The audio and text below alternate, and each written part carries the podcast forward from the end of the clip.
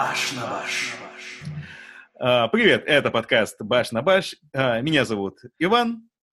А меня зовут Александр. Так вот, а, это подкаст о фильмах, которые нам нравятся, которые мы советуем друг другу, а потом обсуждаем вместе. И сегодня мы смотрим фильм 88 года «Во власти Луны». Александр, я прав? Ну да, собственно, да. Фильм 88 года, и он действительно называется «Во власти Луны». Удивительное совпадение. Александр, это же вы посоветовали мне сей замечательный кино- кинематографический опус. Может быть, вы мне аргументируете, чем был, э, в- э, так сказать, подстрекнут ваш выбор. Что за слово подстрекнут? Ладно. Ну, вообще, мне просто было интересно э, вспомнить этот фильм, потому что для меня это одна из очень э, интересных работ, я не знаю, Николаса Кейджа, допустим, который здесь играет. Однозначно, однозначно. Вот. Ну и в целом это очень крепкий фильм. Был снят Норманом Джуисоном, Джуисоном. Вот, интересным, на мой взгляд, э, американским режиссером, голливудским режиссером. Вот, на тот момент, когда он его снял, это была не единственная его успешная картина, он уже там поднаторел, уже состоявшийся такой мэтр, можно сказать. Вот, э, снимал, мне кажется, разно- очень разножанровое кино, и я не понимаю до конца, почему он выбрал именно формат такой комедии. Вот, может быть, ему было интересно просто.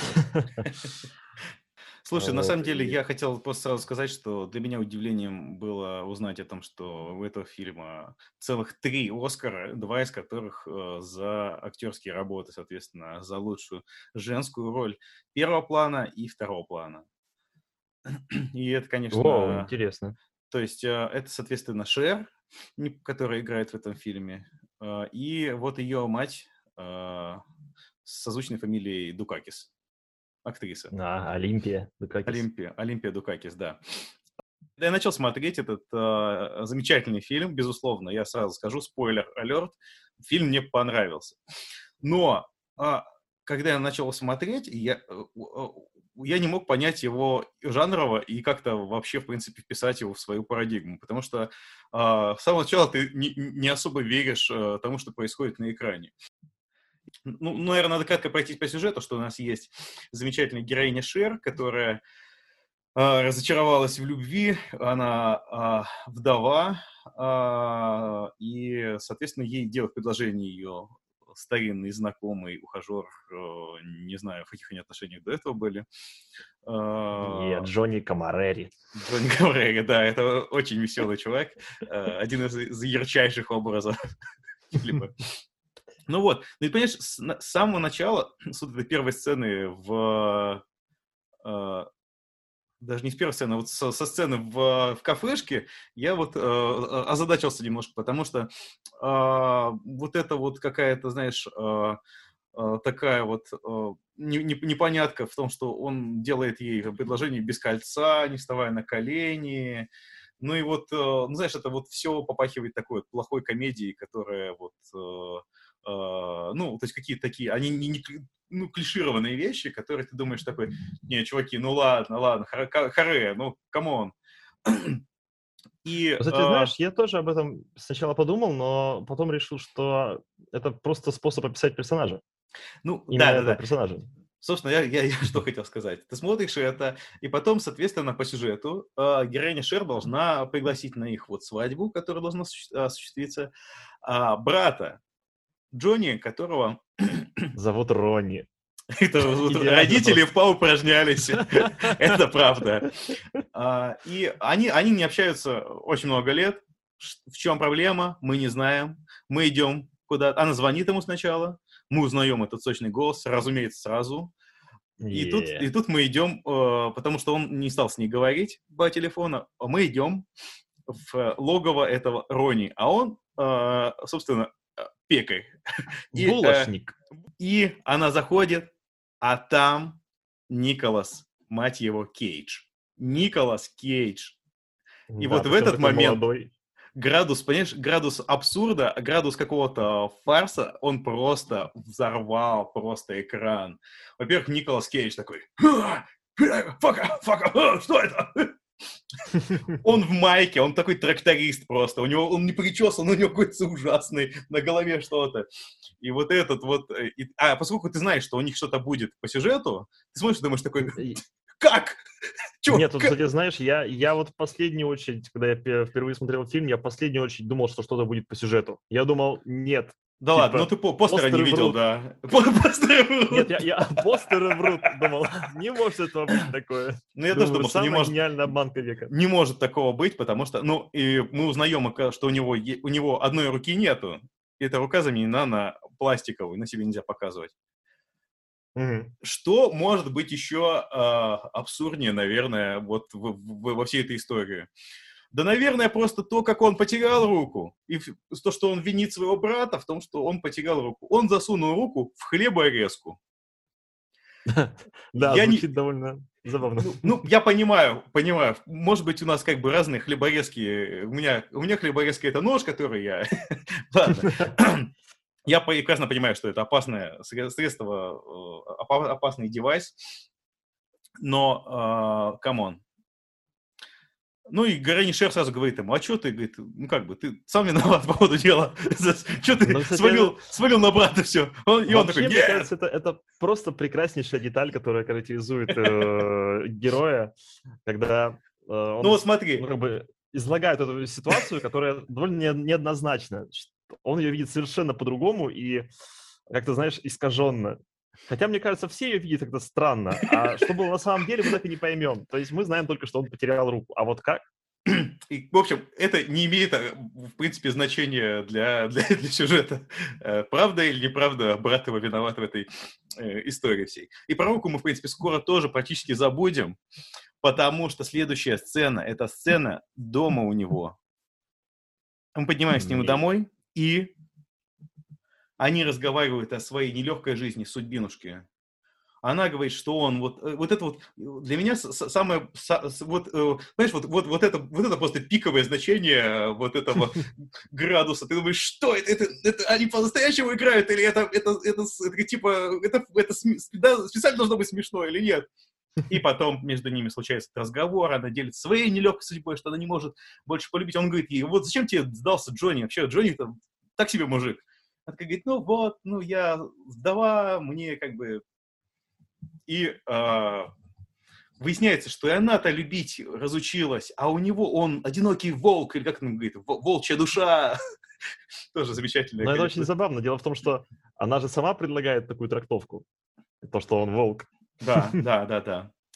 Но, вот, а... он на самом деле это, на это не намекал, а потом он такой, о, действительно. Действительно, он... Я волк. Так вот, понимаешь, а, для меня а, а, вот апофеозом этой сцены стала фраза Лоретты «мне уже все равно», когда Джонни, э, ой, Ронни, извиняюсь, засосал ее и взял на руки, чтобы отнести к себе на кровать. В этот момент э, что-то перещелкнуло, и мне кажется, я понял, какой это фильм. Это просто офигенный фильм. Просто вся атмосфера встала на свои места. Я понял, что это э, просто прокачанная версия, точнее, версия, предвосхитившая знаменитый фильм 2003 года Томми Вайсо «Комната». Да ладно, серьезно? Потому вот что, так? чувак, потому что, слушай меня, какая, какая история. Сю, даже сюжетные штуки повторяются, и я, э, если будет возможность задать вопрос Тони Вайсо, я обязательно спрошу его, смотрел ли он этот фильм. Но а, фишка в том, что это, это реально очень здорово все. Э, а на, на комнату мне больше всего, знаешь, что навело? А, когда они занимаются любовью на кровати, он, не снимая одежду, начинает это все делать, и это похоже на знаменитую пупковую, пупочную сцену в комнате. Ну, как бы да, но с другой стороны, там Дэнни не заходит в этот момент третьим, так что... Но после этого, кажется, она, после этого она разговаривает со своей матерью, которая говорит, ну, вообще-то Джонни-то нормальный. Там линия с матерью. На самом... Нет, Короче, э, кроме шуток, ладно, по поводу комнаты, конечно, это большой степ, э, можно найти с, с, с похожести в разных местах. Но вот с этого момента мне как- как-то вдруг меня отпустило, и вот сначала ты втягиваешься в это безумие, а потом просто вот принимаешь правила игры и наслаждаешься. Он, понимаешь, как бы... Э, даже диалоги, вот, которые там есть, диалоги некоторые очень смешные сами по себе, но они вот настолько подходят этому формату самому, самому что ну вот, вот он, а, они должны быть такими. И Николас Кейдж должен быть таким вот немножко переигрывающими молодым чуваком. А, с, особенно я посмотрел в оригинале, у него такой голос. You know, this, uh, I love you. Oh, no. I want you to come downstairs. Ну, вот, кстати, знаешь, это очень интересно. Мне кажется, что э, Николас Кейдж очень попал в типаж. Я его э, нигде не видел столь подходящей для него роли. Потому что, э, ну, знаешь, э, у него есть роли, где он э, герой боевиков, но он не крутой. Николас Кейдж и крутость — это какие-то, мне кажется, две самые разные вещи вообще. Вот, в то же время у него есть разряд фильмов, где он а, романтический, там, допустим, герой-любовник, да, или там просто романтик. Так вот, он не романтик на самом деле. он выглядит для романтика очень стрёмно. Вот, и то, как его подают в этом фильме, что дикарь, такой образ дикаря, смешанный с какими-то такой романтической ноткой, мне кажется, что это как раз вот это он и есть. И лучше что-то более подходящее за всю его карьеру я, честно говоря, не видел. Потому что мне всегда казалось, что куда бы он ни шел, всегда роли были совершенно не его. Когда, знаешь, когда в каких-нибудь там фильмах категории «Б» появляется героиня и внезапно прилипает к Кейджу, и у них там какая-нибудь постельная сцена, я в нее вообще не верю никогда. Потому что я думаю, блин, Кейдж — последний чувак на Земле, которого заметит женщина. Ну, правда. Мне кажется так. А, ну да, наверное, исключением из правил можно считать фильм «Мгновение за 60 секунд», потому что, в принципе, он там мутит в основном не, не, не с телочками, а с машинами. О, кстати, да, это внучек Кейджа, да. Ну, ты прав, ты прав. Николас Кейдж, мне кажется, заслуживает вообще отдельного э, спецвыпуска э, о фильмах э, с ним. И я буду говорить эту фразу, наверное, чаще всего в нашем подкасте вообще, потому что мы как раз обсуждаем фильмы, которые именно нам нравятся. Хочу подчеркнуть, уважаемые слушатели. Не вам. Не, вам, да. Не факт, что они вам понравятся. Это самый главный пункт. Но а, суть в том, что а, а, даже если вас отпугивает немножко стилистика фильма, я его почему хочу назвать Moonstruck по-английски, «Во власти Луны», ну, кстати, мне кажется, что английское название очень даже такое ну, удачное. Оно потому емкое, что... оно немножко, вы знаешь, как бы Moonstruck это, э, собственно, э, суть э, в том, что, не знаю, под действием, ну, то есть во власти, то есть а, а, а, в русском языке это во власти Луны, а в английском mm-hmm. языке это типа как получившие, вот, не знаю, удар. У- удар? Как есть лунный солнечный удар? удар. Есть, да, лунный удар. Есть солнечный удар, да? Нормальное О, понятие. Да. А лунного удара нету. Ну, вот, есть, а, а они сделали вот такой. Видимо, может быть, это слово вообще до этого не было. До того, как фильм появился. Интересно. Интересно. Лунный удар, действительно. И вот, а, собственно, это вторая часть э, всего фильма, вторая часть вот этой всей, э, всей истории. В принципе, э, начинает развиваться фактически, наверное, с этого момента, после того, как они э, сообразили на двоих э, с Шер, э, начинают развиваться остальные второстепенные линии. И вот здесь очень много всего замечательного, интересного и действительно э, вот такого, ну вот приятно дополняющего сюжет и вот показывающего с разных сторон, мне кажется. И вот знаешь, я, я бы сказал, э, есть э, есть очень э, удивительная ассоциация, которая у меня возникла, помимо комнаты, разумеется. Э, мне пришло в голову, э, что это э, тоже сейчас не сильно не смейся, это итали... э, вот эта версия для итальянская миграционная, эмиграционная версия Анны Карениной. Оу, ну я даже вообще не знаю, что сказать по этому поводу. Ну, то есть, ну ладно. интересно, интересно, почему? Ну, понимаешь, как бы... А, а, понятное дело, что тут и, собственно, хэппи-энд не будем, а, не будет, наверное, спойлером сказать, что это просто фильм такого жанра, что тут не, не, ничего не предвещает беды. Хотя на какой-то, на какой-то момент я подумал, что что-то будет такое, прям, не знаю. Я вообще чувак, жизнь на самом деле ждал в конце. Чувак думал, без руки, я думал, он ее зарубит топором, и, и Джонни засунет нет, что-нибудь, эту руку в рот. Почему топором хлеборезка? У нас есть все еще хлеборезка за кадром. Это, это хлебо, хлеборезка Чехова. О, точно. Да, я успокоился. Слишком классная шутка для того, чтобы ее упустить. А, в общем, а, у меня реально было ощущение, что что-то... Понимаешь, вот фильм, он настолько вот на грани такой вот какой-то вот нерв, нерва. Этот нерв, он, он как бы вроде как это смех, но ты не совсем понимаешь, э, вот насколько он именно смешной по-настоящему, или это просто эмоция какая-то вот у тебя вызванная. Знаешь, которая... я даже и у меня даже возникал вопрос по поводу фильма один. Э, почему э, Джуисон, ну, скорее всего, Джуисон, ведь он же режиссер, э, пускает лейтмотивом тему смерти? Потому да. что у него с смерти почему-то начинается все повествование, и постоянно какая-то, ну, скажем так, на уровне реплик, на уровне каких-то там отсылок, там постоянно смерть, по крайней мере, первую часть фильма, она присутствует все время во всей истории. Там есть и то, что начинается действие в похоронном бюро, и про смерть мужа, вот, и даже, э, блин, даже отец, когда мы впервые его видим в фильме, он говорит, что он сидел и думал о смерти. Ты думаешь, почему? Ну, то есть, зачем человеку сидеть и думать о смерти вечерком, когда можно о ней не думать, допустим. Да, и я вот не нашел для себя ответа, почему именно, почему Джуисон помещает рядом любовь и смерть. Ну, возможно, Слушай, смотри, но... мне кажется, разгадка кроется тут в словах, которые говорит э, мать героини. Она, говоря, с, по-моему, с подругами, э, говорит про мужа. Мы, оказывается, узнаем, что она-то, она-то знает о том, что муж ей изменяет.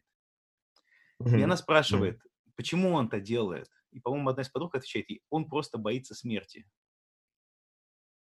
He is afraid of dying.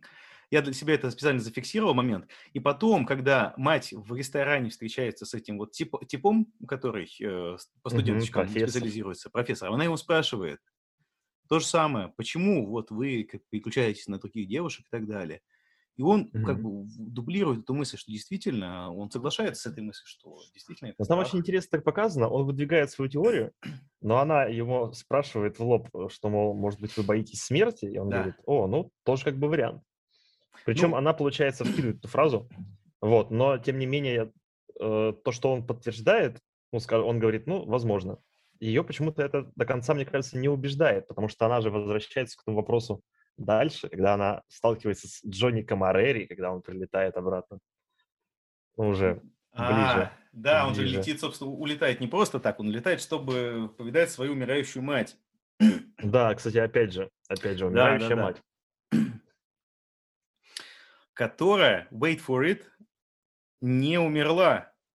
Ну, тут как бы есть, есть вообще вопросы по поводу того, что э, она не умерла, потому что она и не умирала, и типа она так просто... Э, потроллила его. Ну да, да, да, она его... Не, не то, что потроллила, она его хотела как бы к, к ногтю приезжать, в смысле, к ноге, что это такое, типа... Он и сказал, что он собирается жениться. Она такая, Че, чувак, я жива, все нормально. Нет, нет, ага, вот нет, нет, нет, нет, нет, не при мне, не при мне. Вот. Но, а, наверное, еще, еще больше это просто, понимаешь, как, может быть, это тема типа любви как источника жизни, как продолжения жизни, как вот этого, не знаю, э, источника энергии для существования. И в том числе для матери тоже. Она любит сына, и вот в, в этом вот э, в этом порыве, в том, что у них э, она не хочет его отдавать, это вот ее ей дают силы. Ну ладно, на самом деле это самая дурацкая линия, которая есть. Извини, я тут не, не ну, скажу. Почему, но почему по поводу остальных, э, э, ну, мне больше нравится, на самом деле, фраза, которую э, мать э, героини Шер говорит э, мужу, когда он приходит. То есть они еще не, не разбираются. То есть вот это, это было совершенно после всех этих разговоров по поводу смерти, которые она инициировала. И э, он приходит, и, э, она, э, она спрашивает, где ты был? Он говорит, нигде. И она ему говорит, где бы ты не шлялся, знай, что ты все равно умрешь. Вот так? Сама, сама как бы, э, отвечая на этот немой вопрос, она как бы говорит ему, что, то есть вот это все потому, что ты боишься умереть, поэтому mm-hmm. не переживай, все равно ты умрешь. Воу, ну И тут, тогда наверное, начиновато. С- э, Да, ну вот, в принципе, мне просто, на- наверное, этот мотив, вот ты, ты правильную тему затронул, это же действительно очень, э, очень важный мотив во всем фильме. И я думаю, что в действительности, э, опять действительно, действительно, я думаю, что тут э, именно, я потерял мысль, фака, фака, фака. Просто вот интересно, почему э, Джуисон, ну, скажем так, мне кажется, что когда э, мы слышим реплики героини, ну, скажем, матери, да, вот, тогда она выдвигает версию, что мужчины боятся смерти, поэтому они ищут женщин. Вот, э, мне почему-то кажется, что эта э, мысль, она принадлежит как будто самому режиссеру, и как будто он сам пытается нам ее рассказать. Но почему? Почему он пытается до нас ее донести, я не вполне понимаю, потому что для меня это какая-то такая частная мысль. Вот, а он ее как-то хочет поставить в более глобальный контекст, что ли. Я вспомнил, что я Вот. хотел сказать. Это все тесно связано с, Л- с Лореттой, собственно. Главная героиня, как мы знаем, ее муж э, погиб э, в аварии, его сбил автобус. После этого Мгм. она не, э, она перестает фактически жить, она существует, продолжает вроде как быть, но она не может любить ее вот это вот внутреннее ее существо, оно как бы заморожено. И она, в- она не не следит за внешностью, ни за чем. И в итоге а, Воу, есть- мне бы так не следить за внешностью. Но тут э, отдельный разговор о том, как мы выглядим. Уважаемые слушатели, вы можете написать нам в, в оценке на Apple э, подкастах или где вы пишите ее там, как вы считаете, как мы выглядим. А, Да, да. А, В общем, э, я э, о чем? А, И, а, собственно, идея, которую Джонни ей продавливает, а- она, э, она в том, что а, ты типа живи сейчас, живи, бери от жизни все, вот он, момент. Это тот самый пресловутый carpe diem. То есть смерть есть, но мы здесь сейчас живем. Для меня загадочным остался единственный образ. Это образ а, отца семейства, отца, а, в смысле дедушки, дедушки главной Дедушка. героини Мгм. да, дедушка главной героини, и а, удивительная тема, знаешь какая? Его играет сын Шаляпина. Серьезно? Шаляпин, вот знаменитый это да. русский бас, он, а, у него была жена, итальянка, от которой у него роди- у них родился этот ребенок. Это чувак, который играет в этом фильме дедушку, вот, он, вот это он и есть. Блин, прикольно. Я знал, что там есть кастинги, но я не думал, что это он. Вот это да. Поэтому у него такой итальянский хороший, в отличие от всех остальных. Ну, очень интересно. Он такой... э, иногда кажется, что он вообще по поводу э, главного лейтмотива фильма, а лейтмотивом, мне кажется, выступает Луна как связующий элемент, как, как некое объяснение, ну, скажем так, как сказать, абстрактное объяснение того, что, собственно, происходит с героями. Нам же предлагают такую версию, что это, мол, Луна. Вот, она вылезла, крупная такая, огромная. Вот, и все герои съехали с катушек. Вот, и мне кажется, что а, он как будто в курсе про Луну. Нигде не говорится, что он, а, ну, скажем так, м, как сказать, э, он никогда не упоминает о ней, он никогда не говорит о ней напрямую, вроде как. Вот, но есть сцена, где он как раз в лунную ночь, он выходит с собаками, вот, смотрит на эту луну э, на фоне города, по-моему, там. Вот, и как будто он ждал ее, как будто он знал, что она вот придет, вот, и он искренне ей радуется, как ни странно. Да, вот. да, и слушай, такое это- чувство, это что он как будто знает, вот, знает, что что-то здесь произойдет, что-то вскоре должно случиться. Вот, Да, но я не знаю, знает он это или нет, потому что у него большинство реплик на итальянском, и никто их мне не перевел. Мне тоже. На самом деле, там ничего особенного э, нет. нету. Мы, примитивное знание европейских языков позволяет мне сказать, что э, ничего особенного. Просто трем. Просто треп. И он говорит, так, типа, Белла Луна. Ну, ну как, ну понятно, что он, типа, он восхищается. Ну да, ты прав, это какое-то такое связующее звено. Собаки, воющие на Луну. Это что, почему собаки? Потому что собаки, там, не знаю, вот, что-то волчье, воющее на Луну, да, да. Причем он их заставляет выйти. Да, он даже да, заставляет их в одном эпизоде. Это забавно. Зачем? Непонятно. Вообще интересно, мне кажется, что э, это Джуисон добавляет некую, знаешь, поэзию, что ли. То есть он э, не просто показывает нам историю, а он пытается э, показать именно тот антураж, тот э, мир, в который эта история может быть вполне реальной. Вот, такую, знаешь, романтическую версию города с огромной луной, вот, с красивыми видами, с оперой, вот это все. Как будто он э, специально простраивает, знаешь, подходящие декорации под нее. Там, где она может смотреться выигрышно, там, где она может э, произвести на нас наибольшее впечатление. Мы игнорируем с самого начала одну большую вещь.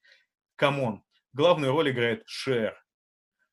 Я никогда не думал, что Шер может быть нормальной актрисой. Хотя, в принципе, у нее э, годом раньше до этого вышли «Иствикские ведьмы», еще были фильмы, э, в которых mm. она уже играла. И она уже подходила к этому фильму как серьезная актриса э, по тому времени. Но она выдает совершенно удивительную игру. На мой взгляд, то есть как бы, как бы я не, не, не, не, не могу сказать сейчас что она заслужила Оскар, может быть. Но мне, мне совершенно понравилось то, что она сделала, потому что а, до какого-то момента она была какой-то для меня, знаешь, такой, ну, не знаю, я, я не видел в ней какой-то вот такой, чего, чего-то, какой-то игры или чего-то удивительного.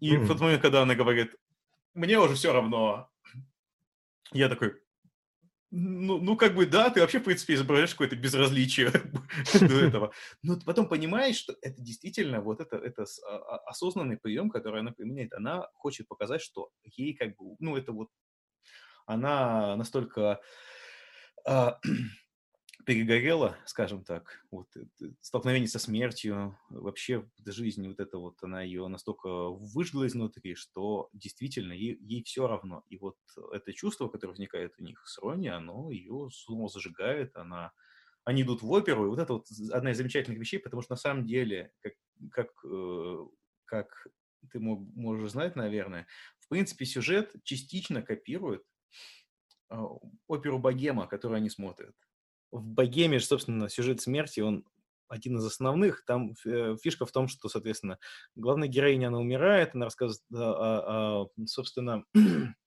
и ее возлюбленный, он а, боится, что он не сможет ее поддержать и так далее. Они расстаются, и в конце, когда он узнает, что она уже при смерти, он приходит к ней снова, и они вот...